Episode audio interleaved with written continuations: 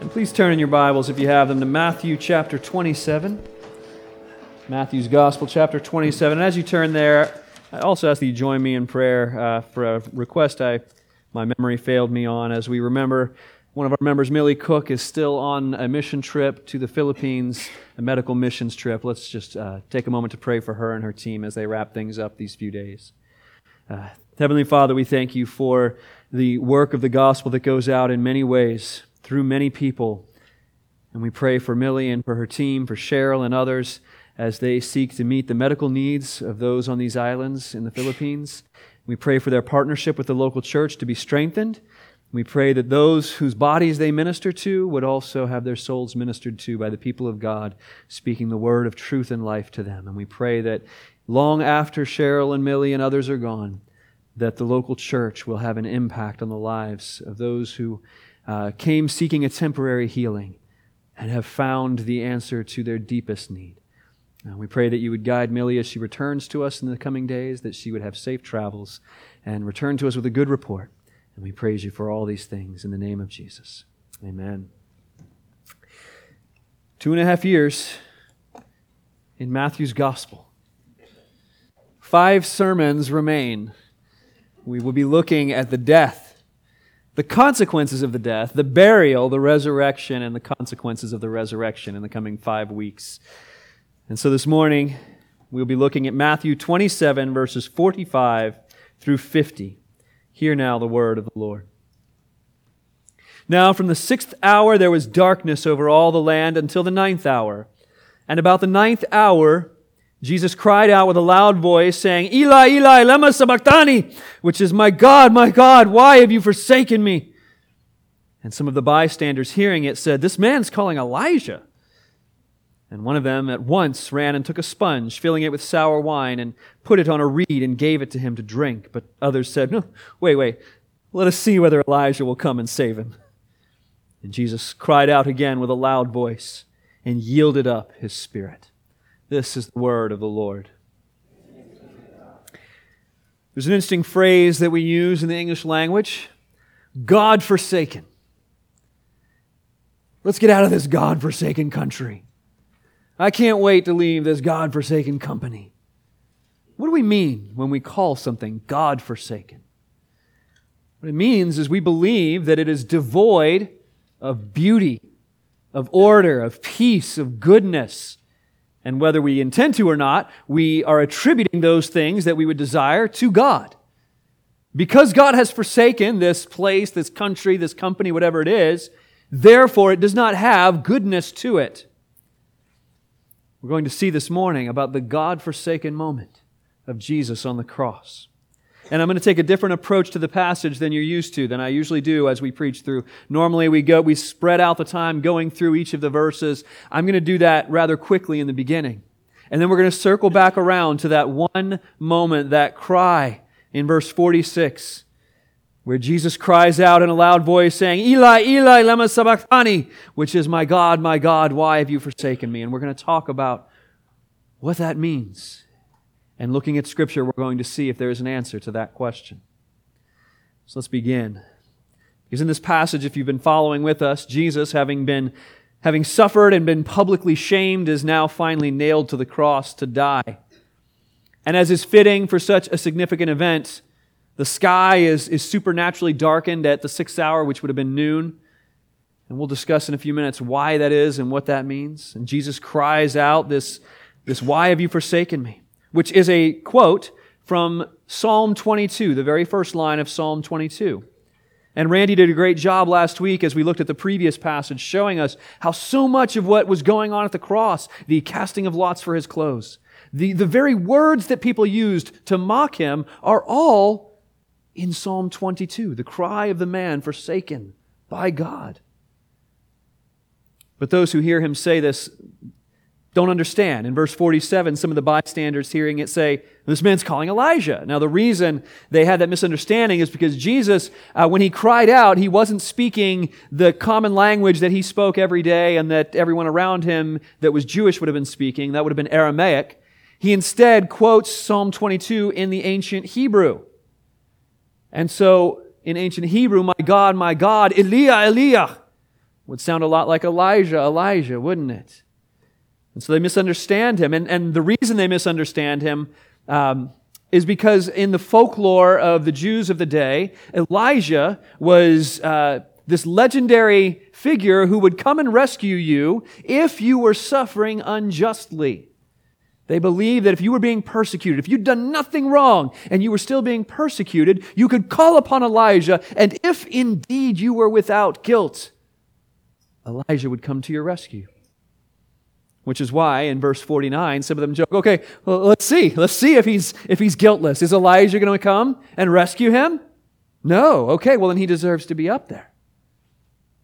Meanwhile, someone else dips a sponge in a bucket of sour wine, which uh, is something that the Roman soldiers would have had on hand for themselves to refresh their thirst. Uh, it's kind of a bitter but also sweet type of wine, and they would, they would drink that because they were going to be out there all day watching these criminals hang. And uh, so someone takes a sponge and holds it up. Now, they might have been doing it out of compassion. They might have been doing it to mock him and extend his suffering. We don't know. Scripture doesn't say. But whatever the reason, they were unknowingly fulfilling another psalm, Psalm 69, which, if we read it in context, says this Save me, O God. I am weary with crying out. My throat is parched.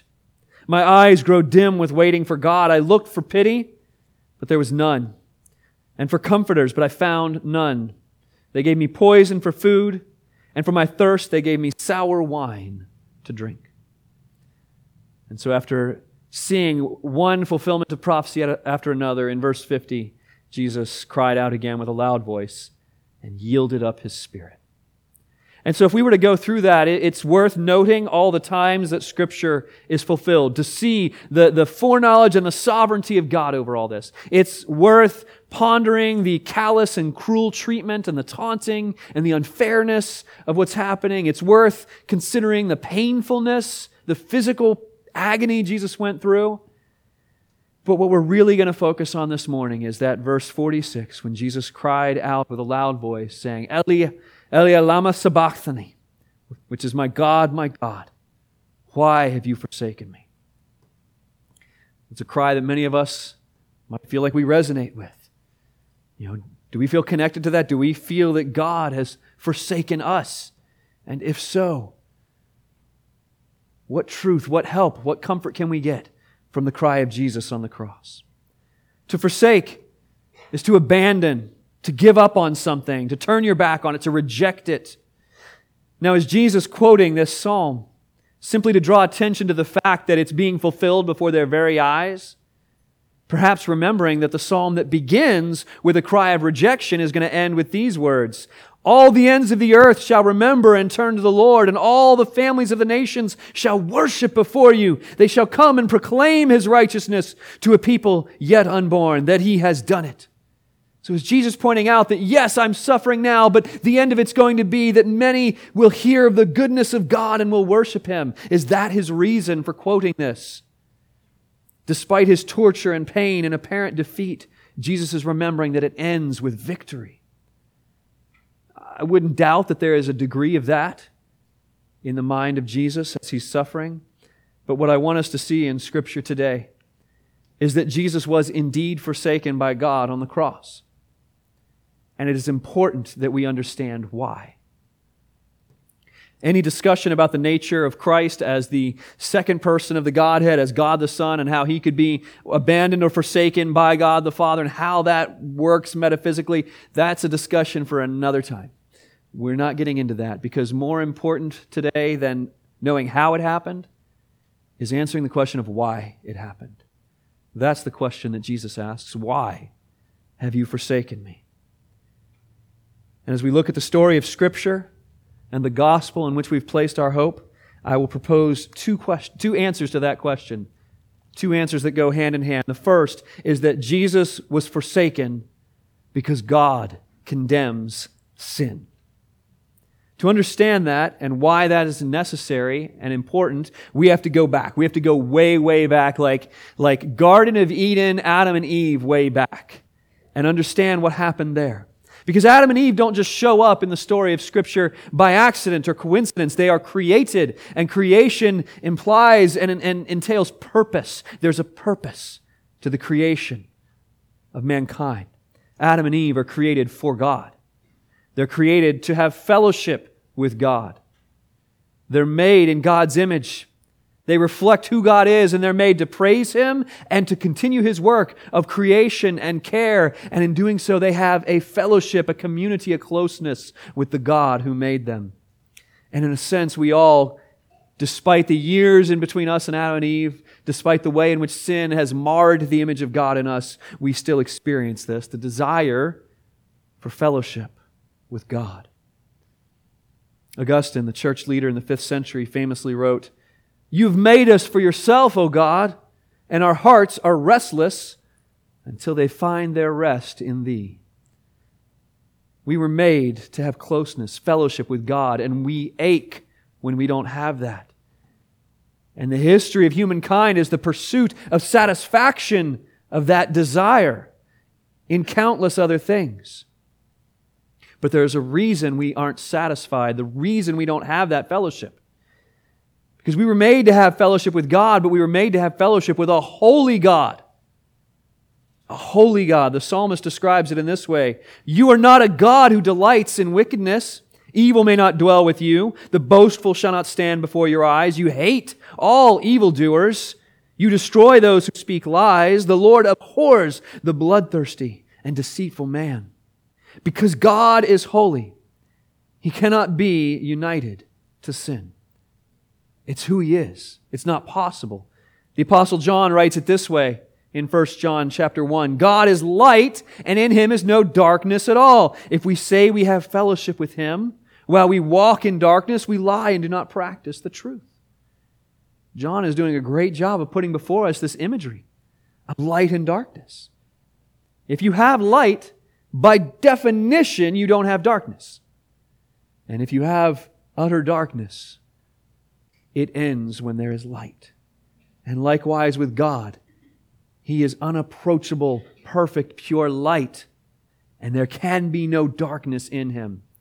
And so, though we were made to have fellowship with God, when sin entered into us, that fellowship became impossible because He is light, and we have dark, the darkness of sin in us. And so, though Adam and Eve were made perfectly for fellowship with God, they chose sin. When they chose their own way, when they said, I will define which way is good and right, and not obey God's command, His one simple command, they cut themselves off from fellowship. And look what the Lord did in Genesis 3. He drove out the man, drove them out from the garden. And at the east of the Garden of Eden, he placed a cherubim and a flaming sword that turned every way to guard the way to the tree of life. This is the fate of all the children of Adam and Eve we all find ourselves desiring the joy of being with God because it's what we were made for. And yet, because of sin, we are forsaken. We are cast away. We are driven out of His presence, and a great, great, mighty cherubim with a flaming sword stands in between us and the Lord, and all who are not holy cannot approach at the cost of their lives. We are forsaken. And what that means in Scripture is no small thing. In Romans 6, we are told that the wages of sin is death. And Scripture is clear that that's not just the body, that's not just physical death.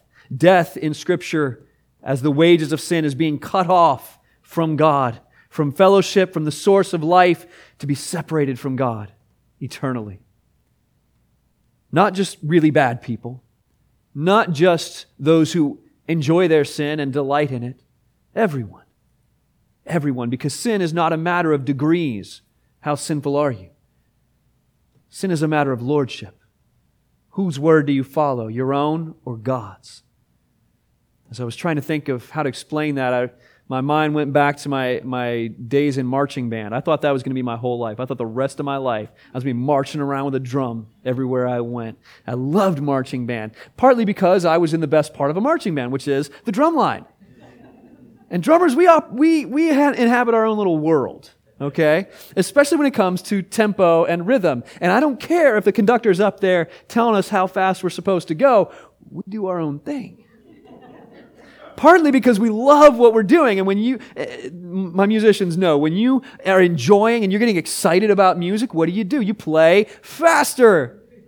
And so the drum line starts playing faster. And then the tubas, who are right next to the drum line, they start following the drum line. And the trombones can't hear anything over the tubas, so they start following the tubas. And next thing you know, we've got the whole brass section on one tempo, and the, the innocent flutes and clarinets and saxophones, they're on another tempo.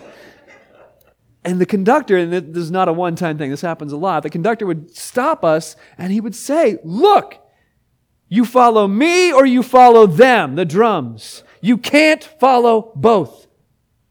And that is the message of lordship. With every sin, no matter how small or insignificant, you are choosing not to follow the direction that the Lord has given, and you're way off beat. Some more than others. But if you are not in sync with the conductor, you're not in fellowship with him. You are cut off.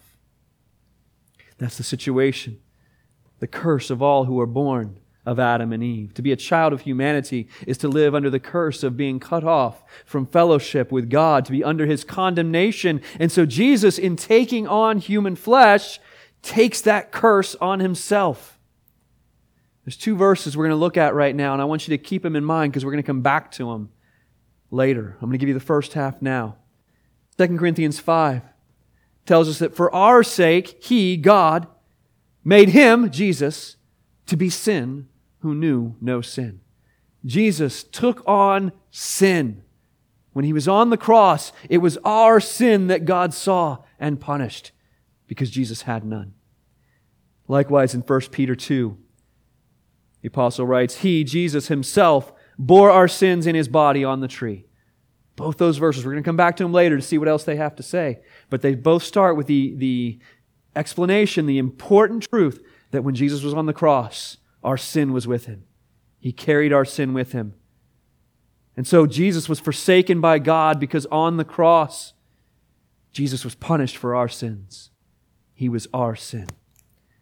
And so we see, like in verse 45, that from the sixth hour there was darkness over the land until the ninth hour. From noon until three o'clock there was darkness. In Scripture, darkness is the judgment of God. When the lights go out, God is judging. And that's because God is the source of light. He's the one who created light. In the new heavens and new earth, we won't need the sun anymore because God Himself is our light. And so when there's darkness in Scripture, when God curses a land with darkness, is because He's turned His face away. The light of His presence is gone. We see this, just one example I could list of many is Amos 8. On that day, declares the Lord God, I will make the sun go down at noon, same hour Jesus was crucified, and darken the earth in broad daylight. I will turn your feasts into mourning and all your songs into lamentation. I will bring sackcloth on every waist and baldness on every head. I will make it like the morning for an only son, and the end of it like a bitter day. Darkness on the land because God is judging the land. Or think back to the plagues on Egypt. What was the ten? You know, there were ten plagues that God used to judge Egypt. What was the ninth plague? Darkness over the land. Coincidence or not, what followed the plague of darkness, the tenth plague? The death of the firstborn. Darkness over Jerusalem as Jesus is crucified. What follows the darkness, the death of the firstborn, is the judgment of God. Now, why does this matter? Those of you that were at Sunday school. So what? Right? That's the real question. What difference does this make? Well, the first difference is I want you to remove from your mind or your heart any view of Jesus on the cross that does not include sin being punished, the wrath of God for sin. I was reminded of this uh, a number of years ago. There was a, a denomination that was seeking to put out a hymnal, and they wanted to include the song we're going to close with today, In Christ Alone. And there's a line in Christ Alone. On the cross as Jesus died, the wrath of God was satisfied. And they said, We don't want that line. We're going to change it. And they, they sought permission from the songwriters to change that one line to say, on the cross, as Jesus died, the love of God was magnified, which is true. But the songwriters said, Nope. We do not give you permission. Because if we do not see that Jesus died for our sins and endured the wrath of God, then we do not have a gospel. The wrath of God remains unsatisfied and still needs to punish. On the cross, as Jesus died, the wrath of God was satisfied. That's good news. We may not like the language or the way it's delivered, but it is essential to the gospel. Jesus is many things to us healer, comforter, shepherd, friend, king, defender. But before he can be any of those things, he must be our sacrifice. Because unless the wrath of God is satisfied, we cannot approach him. We remain forsaken. And so Jesus is forsaken by God because God condemns sin. Now, there's a, a big glaring hole in the logic there, or rather, just a significant question. Yes, Jesus is forsaken because God condemns and punishes sin. Jesus took our sin upon himself, but why? Why not leave us as we are and just start over somewhere else? Like my kids who are faced with a jigsaw puzzle that gets too hard or a Lego build that gets frustrating. You just leave it alone and go do something better. You know, why didn't God, in faced with the, the sin and the failure and the rebellion and rejection of humanity, just say, Yeah, I'm done with that, and go do something else? He would have been within his rights to do so. But he didn't. And that points to the deeper reason why Jesus was forsaken on the cross. Not just because God condemns sin and Jesus took sin upon himself, because God loves his children. God loves his children, and that is why Jesus was forsaken. There's this beautiful verse in 2 Samuel. Uh, let me get the story before the verse comes up. Uh, where David, King David, has had a, a, falling out with one of his sons, Absalom. And Absalom has fled and is in hiding and uh, is estranged from David. And David's kind of doing nothing about it. And it's causing problems in the country, and people aren't happy because they like Absalom and they, they're loyal to David, and they, they want these two to be brought back together. And uh, finally, one of David's generals, Joab, has had enough, and he, he hires this woman to trick King David. And she comes and gives him this sob story about her sons, and one murdered the other, and now he's far away, and he's afraid to come back. And David says, Let him come back, he won't be punished. And she says, Now, how is that any different from what you're doing with your son? And then she goes on and preaches to him in 2 Samuel 14. One of those great cross stitch verses that you never see up in people's homes. We must all die. We are like water spilled on the ground, which cannot be gathered up again. Okay, that's not the great part. But then is the part that I really like. But God will not take away life. And he devises means so that the banished one will not remain an outcast. God devises means God makes plans. He takes steps and puts his plan into action so that his banished ones that he loves will not remain forsaken from him. That's what we believe. God devises means. But why? Why does he need to?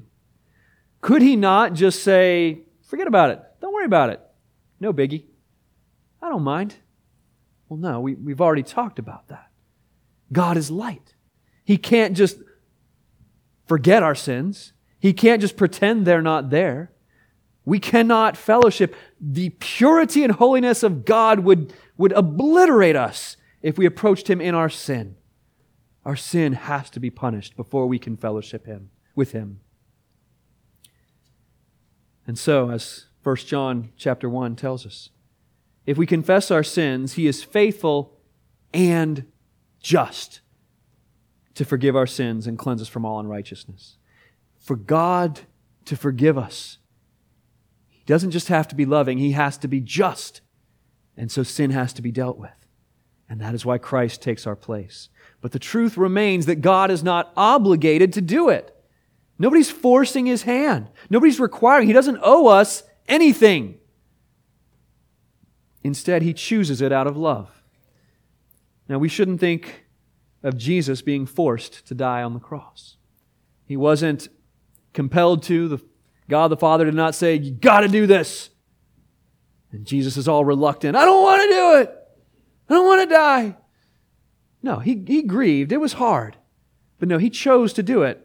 Look at verse 50. Jesus cried out again with a loud voice and yielded up his spirit. Which, to understand that better, we need to look at John 10. Before he was ever at the cross, Jesus said this I, I lay down my life and I take it up again. No one takes it from me. I lay it down of my own accord. I have authority to lay it down and I have authority to take it up again. The cross was not a situation where Jesus was trapped and had no way out. The cross is not a situation where Jesus was overpowered. The cross is not a situation where God the Father or the Trinity says, Look at this mess we got ourselves into. We, we love these people, but now we got no way to fellowship with them. Can you get us out of this mess, Jesus? No. The cross is the love of the triune God, Father, Son, Holy Spirit, acting out their eternal plan to rescue his children from their sin and its consequences by having Jesus stand in their place experiencing the condemnation of sin, which is to be cast out, to be excluded, to be forsaken by God. And Jesus, in love, took that on for you. But not only that, He doesn't just take our punishment. And if you come to this church long enough, you're going to hear this again and again. The gospel is not just forgiveness of sins. It is forgiveness of sins. Amen and hallelujah. And we're thankful for it, but it doesn't stop there. It's not like Jesus died for you on the cross, taking your place, and whew, now I get out of jail free. Okay? I was reminded, uh, my wife and I saw this movie that she pulled up online, and I will never watch again. It was, you know, not a great movie, but there was one scene that kind of made me go, huh. It's, it was a romance, comedy, action sort of thing where the main character had fallen in love with this woman, and then she got kidnapped, and then her wealthy and powerful father thought that he was responsible for the kidnapping. And, and so at the end of the movie, um, you know, this couple that's in love, they come back and, and her father comes in with his, with his goons because he's a bit of a bad guy. And uh, they take the main character, assuming he was responsible for the kidnapping, and they take him off and they, they start just beating up on him and they pull out a gun and they're about to execute him. Okay? Real light-hearted romance comedy sort of th- stuff there. And, uh, at the last second, you know, the, the, the woman is like, no, no, I love him. He's, he's the one who rescued me. He saved me. Don't hurt him. Don't hurt him, please. And uh, the father realizes, oh, I, have misunderstood the situation. And so he rushes over just as they're about to execute the man. Like, stop, stop, stop, stop. And, you know, the guy doesn't get executed. It would have been a horrible movie if he had. Um, and many of us think that's the story of the gospel. That we were under a sentence of death, and because Jesus took our place, we don't have to die anymore. But that's the beginning. Because what then happened in the scene was this father realizing that his daughter had married and loves this man, embraces him as a son, gives him lavish gifts, welcomes him into the family, gives him a future. See, that's the gospel. Not only rescue, not just you don't pay the consequence of your sins, you are given amazing blessings because of it. We looked at two verses a few minutes ago. I want to look at the second half of both of those verses. 2 Corinthians 5, 21. For our sake, God made Jesus, him, to be sin who knew no sin, so that in him we might become the righteousness of God. It's not just about being forgiven, y'all.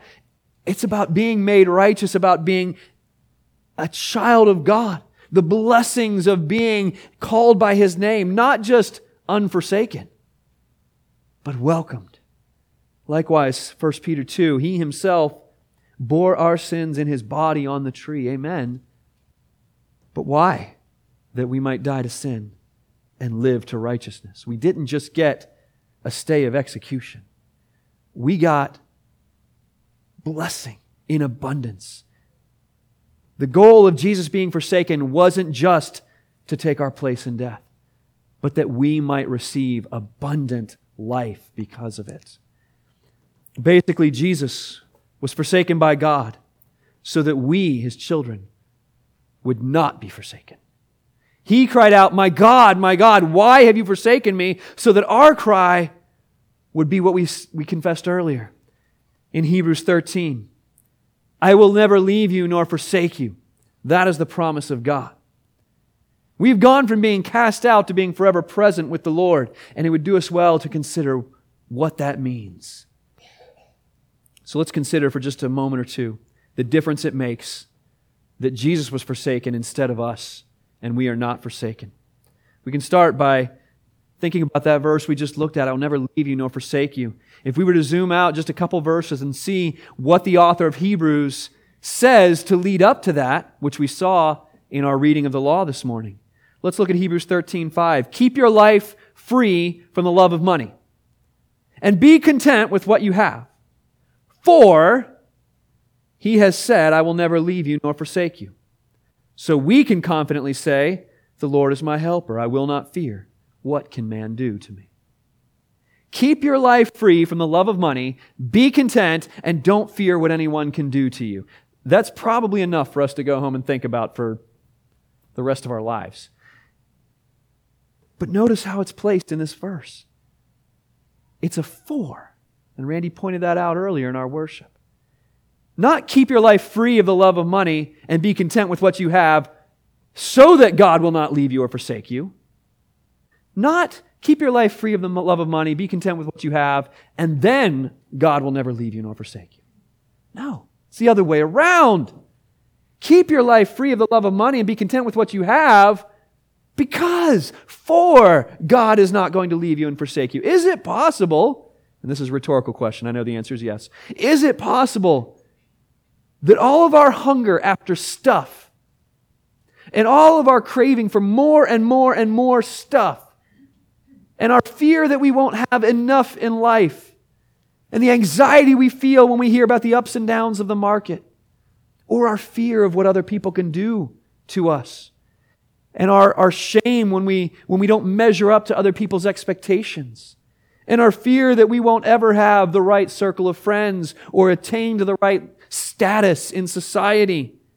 Could it be that all that points back to the need to believe the promise that God will never leave you or forsake you?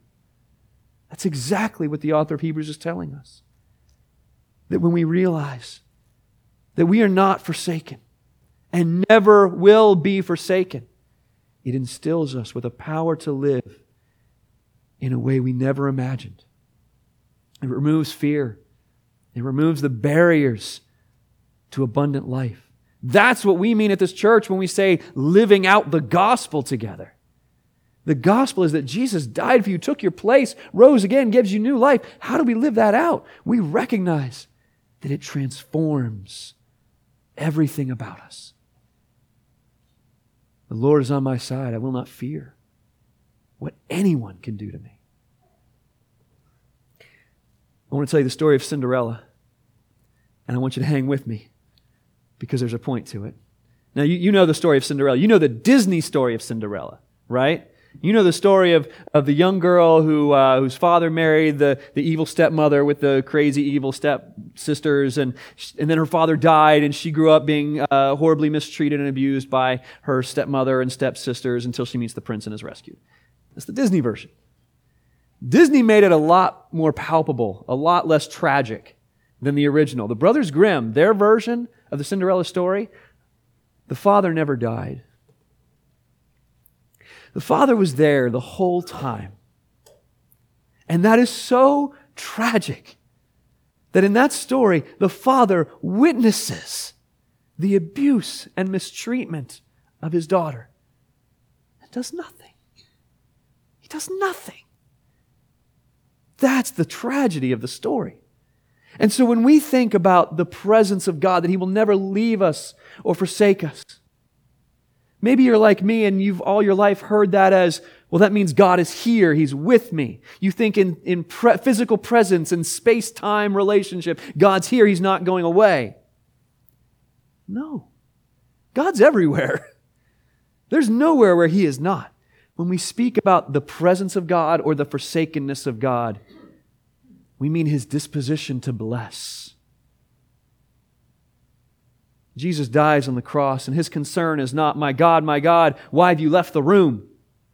Why have you physically departed? Because that didn't happen. It couldn't happen. The punishment of the cross is not that God is absent from Jesus. Being present isn't enough if God is like the, the father in Cinderella. If he's there, but not doing a thing. We want God to be more than present. And that's what the promise of the gospel is. That what Jesus endured on the cross was not the disappearance of God, but the wrath of God, the punishment due to us.